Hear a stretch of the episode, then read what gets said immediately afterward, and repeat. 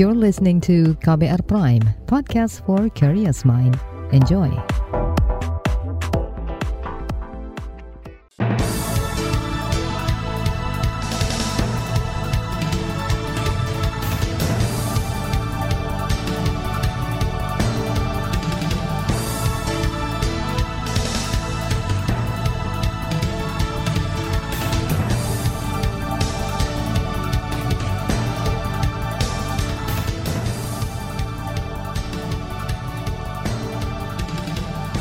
Pagi saudara, senang sekali kami bisa menjumpai Anda melalui program Buletin Pagi edisi Kamis 24 November 2022. Bersama saya, Naomi Liandra. Sejumlah informasi pilihan telah kami siapkan di antaranya, penggantian Hakim Konstitusi Aswanto dinilai langgar aturan. Lansia bisa dapat vaksinasi COVID-19 booster kedua. Korban jiwa gempa Cianjur mencapai 271 orang. Inilah buletin pagi selengkapnya. Terbaru di buletin pagi. Presiden Joko Widodo menetapkan Guntur Hamzah menjadi hakim Mahkamah Konstitusi menggantikan Aswanto. Penetapan Guntur sebagai hakim konstitusi didasarkan pada keputusan Presiden Kepres tentang pemberhentian dan pengangkatan hakim konstitusi yang diajukan oleh DPR. Pengucapan sumpah jabatan digelar di Istana Negara kemarin. Demi Allah, saya bersumpah bahwa saya akan memenuhi kewajiban hakim konstitusi dengan sebaik-baiknya dan seadil-adilnya, memegang teguh Undang-Undang Dasar Negara Republik Indonesia. Pemberhentian Aswanto dan pengangkatan Guntur Hamzah menuai polemik, sebab Aswanto diberhentikan oleh DPR pada September lalu. Padahal Aswanto belum memasuki usia pensiun. Ketua Komisi Hukum DPR Bambang Wuryanto menyebut Aswanto diberhentikan karena kinerjanya mengecewakan. Aswanto dinilai terlalu banyak membatalkan produk legislasi DPR. Menteri Sekretaris Negara Pratikno mengatakan Presiden Jokowi tidak punya kewenangan mengubah keputusan DPR. Pratikno beralasan ada kewajiban administratif Presiden untuk menindaklanjuti keputusan DPR ke dalam Kepres. Kata dia, mekanisme itu mengacu pada Undang-Undang Mahkamah Konstitusi. Pada awal Oktober lalu, Jokowi berjanji akan taat pada aturan konstitusi maupun perundang-undangan. Merespons polemik itu, Guntur Hamzah tak banyak berkomentar. Dia hanya berharap bisa bertugas dengan baik di tengah kontroversi dirinya menjadi hakim MK. Ya, saya justru mohon doanya saja, mohon doanya teman-teman semua media, ya para teman-teman jurnalis untuk mohon doakan semoga saya bisa menjalankan tugas ini dengan sebaik-baiknya. Hakim Konstitusi Guntur Hamzah mengaku tak tahu adanya kabar sejumlah hakim lainnya yang bakal mundur. Dia hanya ingin fokus menjalankan tugas sebagai hakim konstitusi. Guntur langsung mengikuti persidangan usai diambil sumpah. Kalangan ahli hukum tata negara menilai Presiden Jokowi salah mengambil keputusan dengan melantik pengganti Hakim Aswanto. Pakar Hukum Tata Negara dari Universitas Andalas, Ferry Amsari, mengatakan Jokowi bisa saja menolak atau mengabaikan usulan DPR tersebut, sebab pemberhentian itu bertentangan dengan aturan. Ferry menilai keputusan pemberhentian Hakim Aswanto bisa digugat ke Pengadilan Tata Usaha Negara (PT-UN). Hmm. Tapi kita bisa kemudian mempermasalahkan itu ke petun dengan sikap dan tindakan eh, presiden kalau dikaitkan dengan sebagai katakanlah ya perbuatan melawan hukum dan segala macamnya ya. Eh, ada ruang tetapi akan jauh lebih kuat kalau legal standingnya dilakukan oleh Pak Aswanto. Pakar Hukum Tata Negara Ferry Amsari menganggap pemberhentian Hakim Aswanto sebagai kesalahan luar biasa. Keputusan itu dibuat secara mendadak dan vulgar Penunjukan Guntur Hamzah sebagai pengganti Aswanto juga dinilai tidak lazim, sebab tidak melalui mekanisme seleksi publik seperti hakim-hakim lainnya. Sementara itu, bekas Hakim Konstitusi I Gede Dewa Palguna menilai gugatan ke PTUN bakal menghadapi persoalan hukum tata negara yang kompleks. Jika gugatan dikabulkan, semua putusan MK yang, yang dibuat Hakim Guntur Hamzah bisa diragukan keabsahannya. Palguna mendorong agar syarat menjadi hakim MK didetailkan dalam undang-undang. Jika tidak, penilaian atau evaluasi kinerja akan bergantung pada kepentingan masing-masing lembaga yang mengusulkan. Dia khawatir kejadian pencopotan Aswanto bisa terulang. Yang lebih mengkhawatirkan buat saya itu adalah apa persepsi publik bahwa nanti khawatirnya, semoga tidak ya, Nah, jadi semoga tidak. Khawatirnya adalah sebaik apa pun putusan Mahkamah Konstitusi itu tidak lagi akan bisa dianggap sebagai putusan yang lahir dari mahkamah yang imparsial dan independen. Karena mereka tahu ada ancaman evaluasi setiap saat itu dan hakim itu bisa diberhentikan setiap saat. Bekas Hakim Konstitusi I Gede Dewa Palguna menilai pencopotan Aswanto merupakan keputusan yang inkonstitusional, sebab alasan pemberhentian bekas rekannya itu tidak sesuai Undang-Undang Mahkamah Konstitusi. Ke depan, dia berharap semua lembaga negara menaati konstitusi. Saudara, kelompok lansia sudah bisa mendapatkan vaksin COVID-19 dosis keempat. Informasinya akan hadir sesaat lagi. Tetaplah di Buletin Pagi KBR. You're listening to KBR Pride, podcast for curious mind. Enjoy!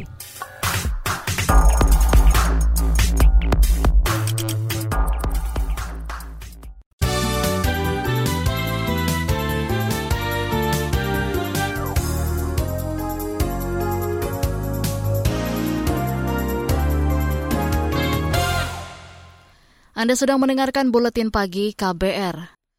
Presiden Joko Widodo menugasi politisi PPP Muhammad Mardiono sebagai utusan khusus Presiden bidang kerjasama pengentasan kemiskinan dan ketahanan pangan. Usai pelantikan, Mardiono mengatakan Presiden Jokowi memberi perintah untuk mengkoordinasi, mensinkronisasi, dan mengendalikan program-program pemerintah pada bidang pengentasan kemiskinan dan ketahanan pangan. Saya akan terus melakukan koordinasi dengan instansi-instansi pemerintah, melakukan kunjungan ke daerah-daerah, ke lapangan, serta melakukan kajian-kajian terkait tentang pengentasan kemiskinan dan peningkatan ketahanan pangan sebagaimana apa yang sudah ditugaskan kepada eh, saya. Sebelum dilantik sebagai utusan khusus Presiden, Mardiono sudah mengajukan mundur dari posisi sebelumnya sebagai anggota Dewan Pertimbangan Presiden. Kita ke informasi selanjutnya. Wakil Presiden Maruf Amin mengajak ulama perempuan untuk melakukan jihad digital. Maruf mengatakan saat ini terdapat ajaran-ajaran agama yang menyimpang dari karakteristik Islam, baik yang disampaikan langsung maupun melalui media sosial. Ajakan ini disampaikan Wakil Presiden Ma'ruf Amin saat membuka secara daring Kongres Ulama Perempuan Indonesia KUPI kedua di Semarang kemarin. Apalagi dengan meningkatnya penggunaan internet dan media sosial, kelompok yang memang sudah rentan akan semakin mudah terpapar hoax dan ajaran agama yang menyimpang. Di sinilah KUPI dapat semakin memperkuat kiprahnya. Saya berharap melalui KUPI seluruh ulama perempuan mengambil bagian dalam jihad digital, baik dalam dakwah untuk menangkal konten-konten yang kontraproduktif bagi kemajuan umat maupun dalam program pemberdayaan masyarakat. Wakil Presiden Maruf Amin menilai peran ulama perempuan sangat strategis dalam menjaga paham-paham moderat, toleran, dan seimbang. Maruf berharap perempuan bisa menjadi garda terdepan untuk menghalau konten-konten yang berlawanan bagi kemajuan umat, terutama untuk mencegah paham-paham radikalisme terhadap perempuan dan kaum muda. Kita ke informasi kesehatan. Pemerintah mengizinkan pemberian vaksinasi booster COVID-19 dosis kedua atau suntikan keempat bagi warga berusia di atas 60 tahun. Juri bicara pemerintah untuk penanganan COVID-19, Reisa Broto Asmoro, mengatakan booster kedua bisa diberikan sekurang-kurangnya 6 bulan sejak booster pertama. Kini, tanggal 22 November 2022, sudah bisa melakukan booster kedua atau suntikan keempat seperti halnya nakes yang melakukannya beberapa bulan yang lalu.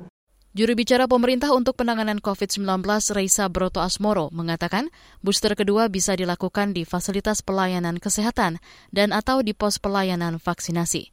Warga lanjut usia yang sudah mendapatkan tiket elektronik di aplikasi Peduli Lindungi bisa langsung mengikuti, mengikuti vaksinasi booster kedua. Kemarin kasus harian COVID-19 di Indonesia bertambah 7.200-an. Kasus aktif ini total menembus 64.000 orang, sementara angka kematian bertambah 51 kasus. Kita ke informasi lain. Pemerintah mengusulkan revisi Undang-Undang Ibu Kota Negara masuk dalam program legislasi nasional Prolegnas Prioritas 2023-2024.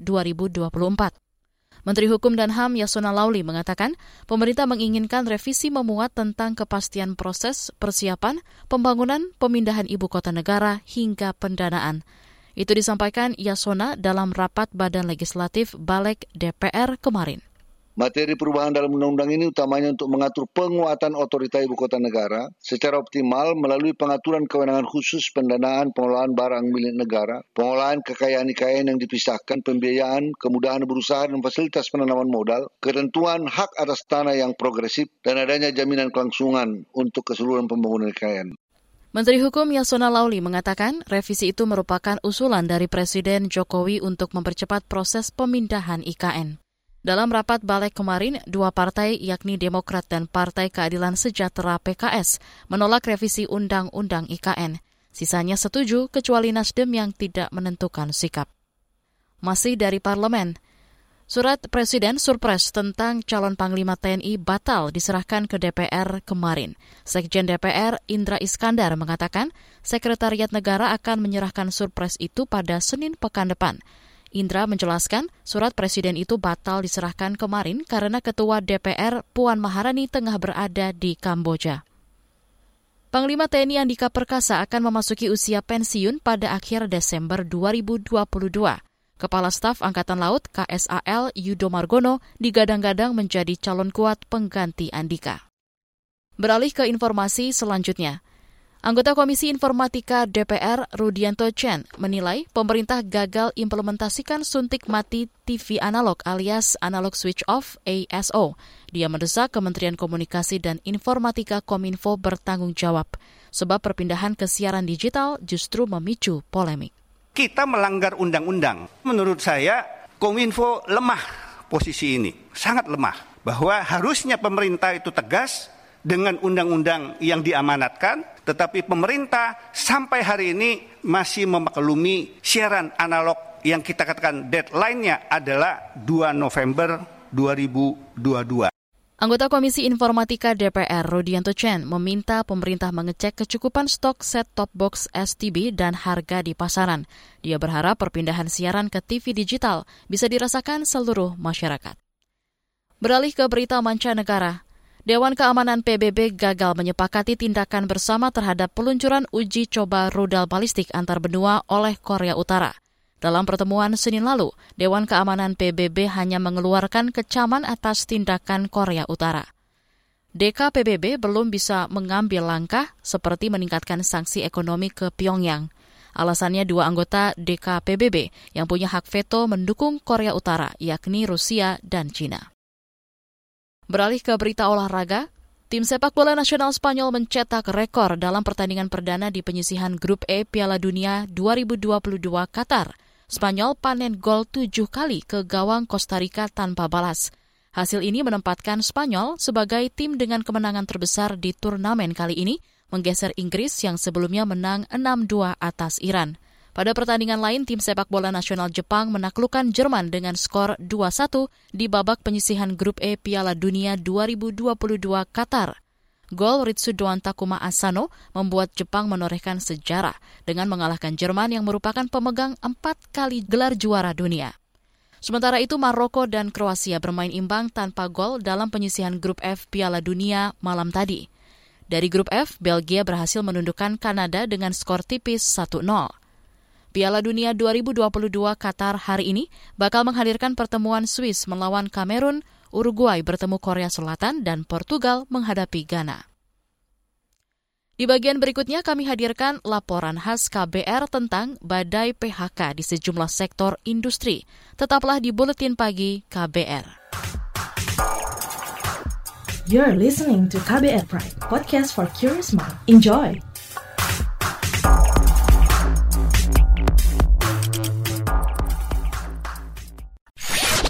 Commercial break. Commercial break. Anda sering gelisah, tidak bisa tidur nyenyak, selalu merasa ada yang merasuki pikiran Anda. Ini bukan iklan horor atau cerita seram, tapi kalau Anda mengalami hal seperti itu, Anda pasti ketinggalan berita terupdate yang lagi ramai diperbincangkan. Gak mau kan dibilang ketinggalan berita?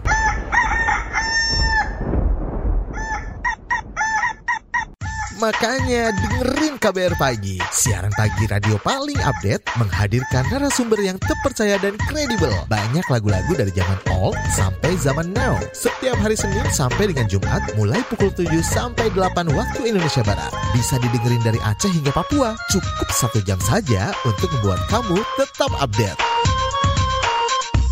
Woi, ayam siapa nih? Berisik, saya mau dengerin kabar pagi.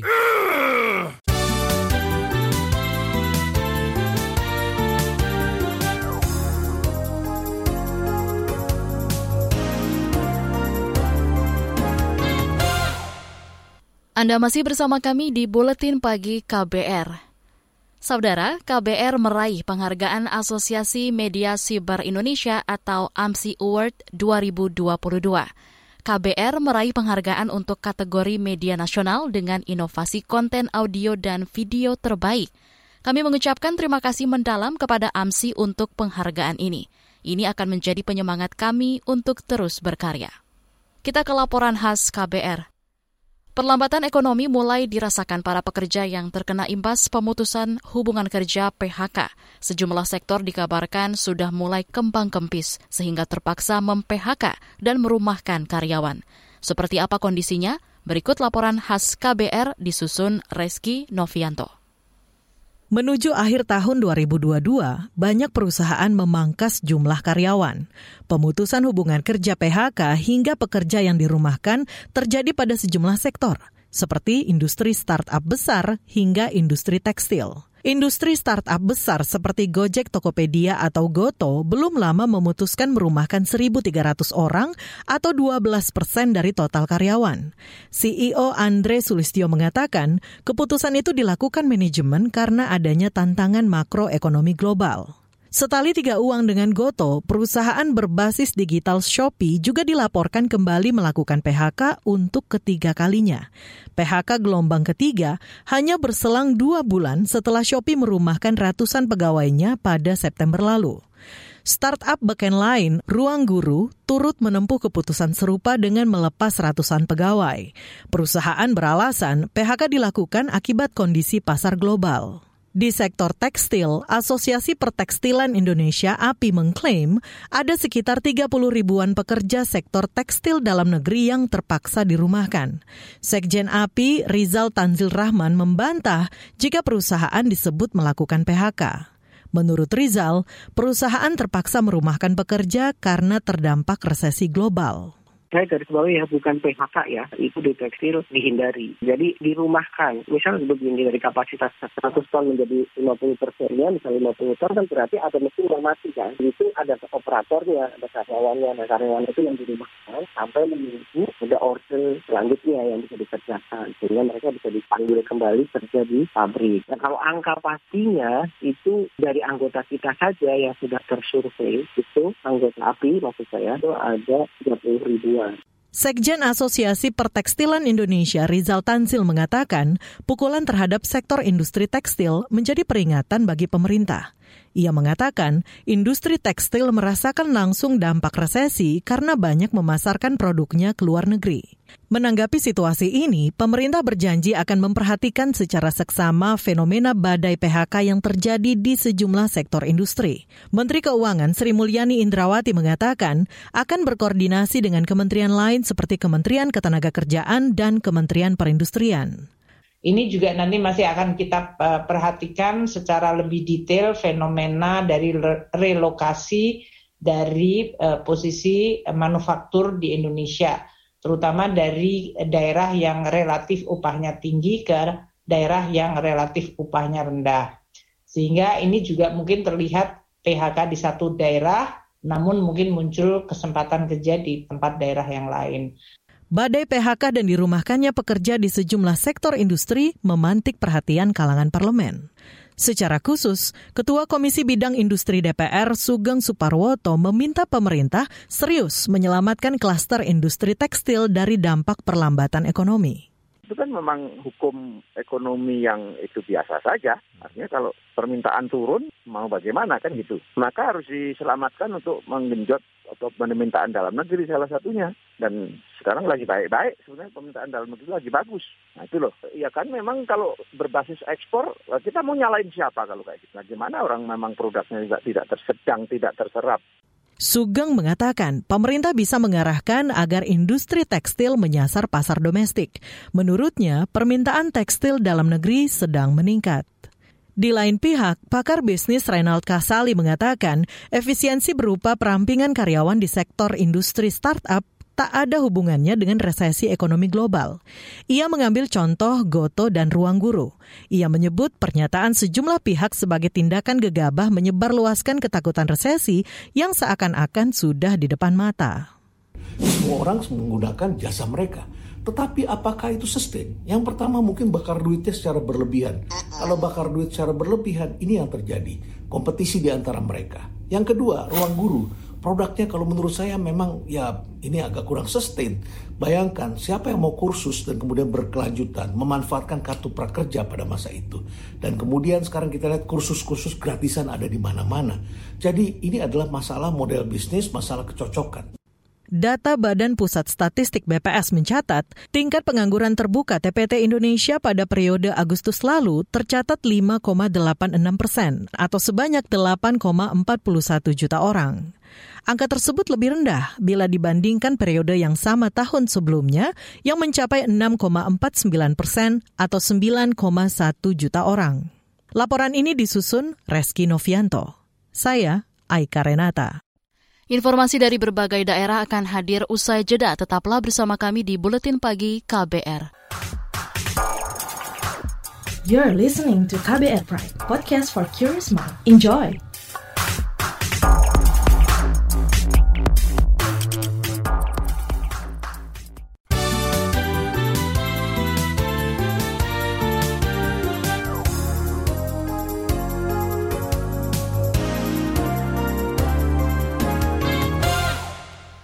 Inilah bagian akhir buletin KBR.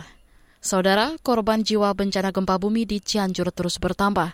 Kepala Badan Nasional Penanggulangan Bencana BNPB Suharyanto menyebut korban tewas mencapai 271 orang. Jadi 271 ini yang sudah terkonfirmasi lewat puskesmas dan rumah sakit di seluruh Kabupaten Cianjur. Kami mohon waktu, besok pagi kami akan kumpulkan seluruh kepala desa, mendata kembali yang sudah dimakamkan ini apakah sudah dilaporkan yang by name by address itu. Nah yang 271 sudah ada by name by addressnya. Kepala BNPB Suharyanto mengatakan masih ada 40 korban yang hilang. Dia menegaskan pencarian terus dilanjutkan hingga seminggu ke depan. Selain korban jiwa, korban luka juga bertambah menjadi 2 ribuan orang. Sementara itu jumlah pengungsi menembus 61 ribu. Kita ke informasi selanjutnya. Dinas Pendidikan Daerah Istimewa Yogyakarta, DIY, memberi jaminan kelangsungan pendidikan kepada seribuan pelajar yang ijazahnya ditahan pihak sekolah.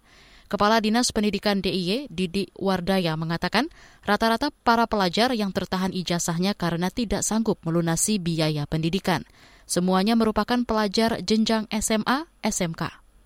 Ya, kami untuk menyelesaikan permasalahan ijazah yang tertahan di sekolah karena e, siswa yang bersangkutan belum menyelesaikan kewajiban pembayaran apa e, SPP atau apa yang di sekolah swasta itu kita bantu dengan kita bantu selesaikan dengan beasiswa jaminan kelangsungan pendidikan. Kepala Dinas Pendidikan DIY Didi Wardaya menambahkan telah menganggarkan 2,4 miliar rupiah untuk program jaminan kelangsungan pendidikan. Dia memperkirakan masih ada sekitar 500 ijazah yang ditahan pihak sekolah. Informasi tadi menutup jumpa kita di Buletin Pagi hari ini.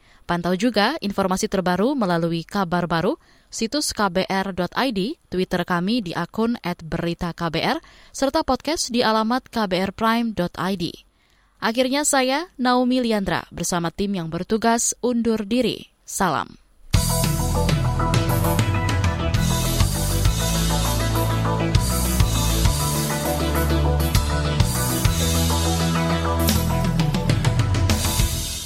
KBR Prime, cara asik mendengar berita. KBR Prime podcast for curious mind.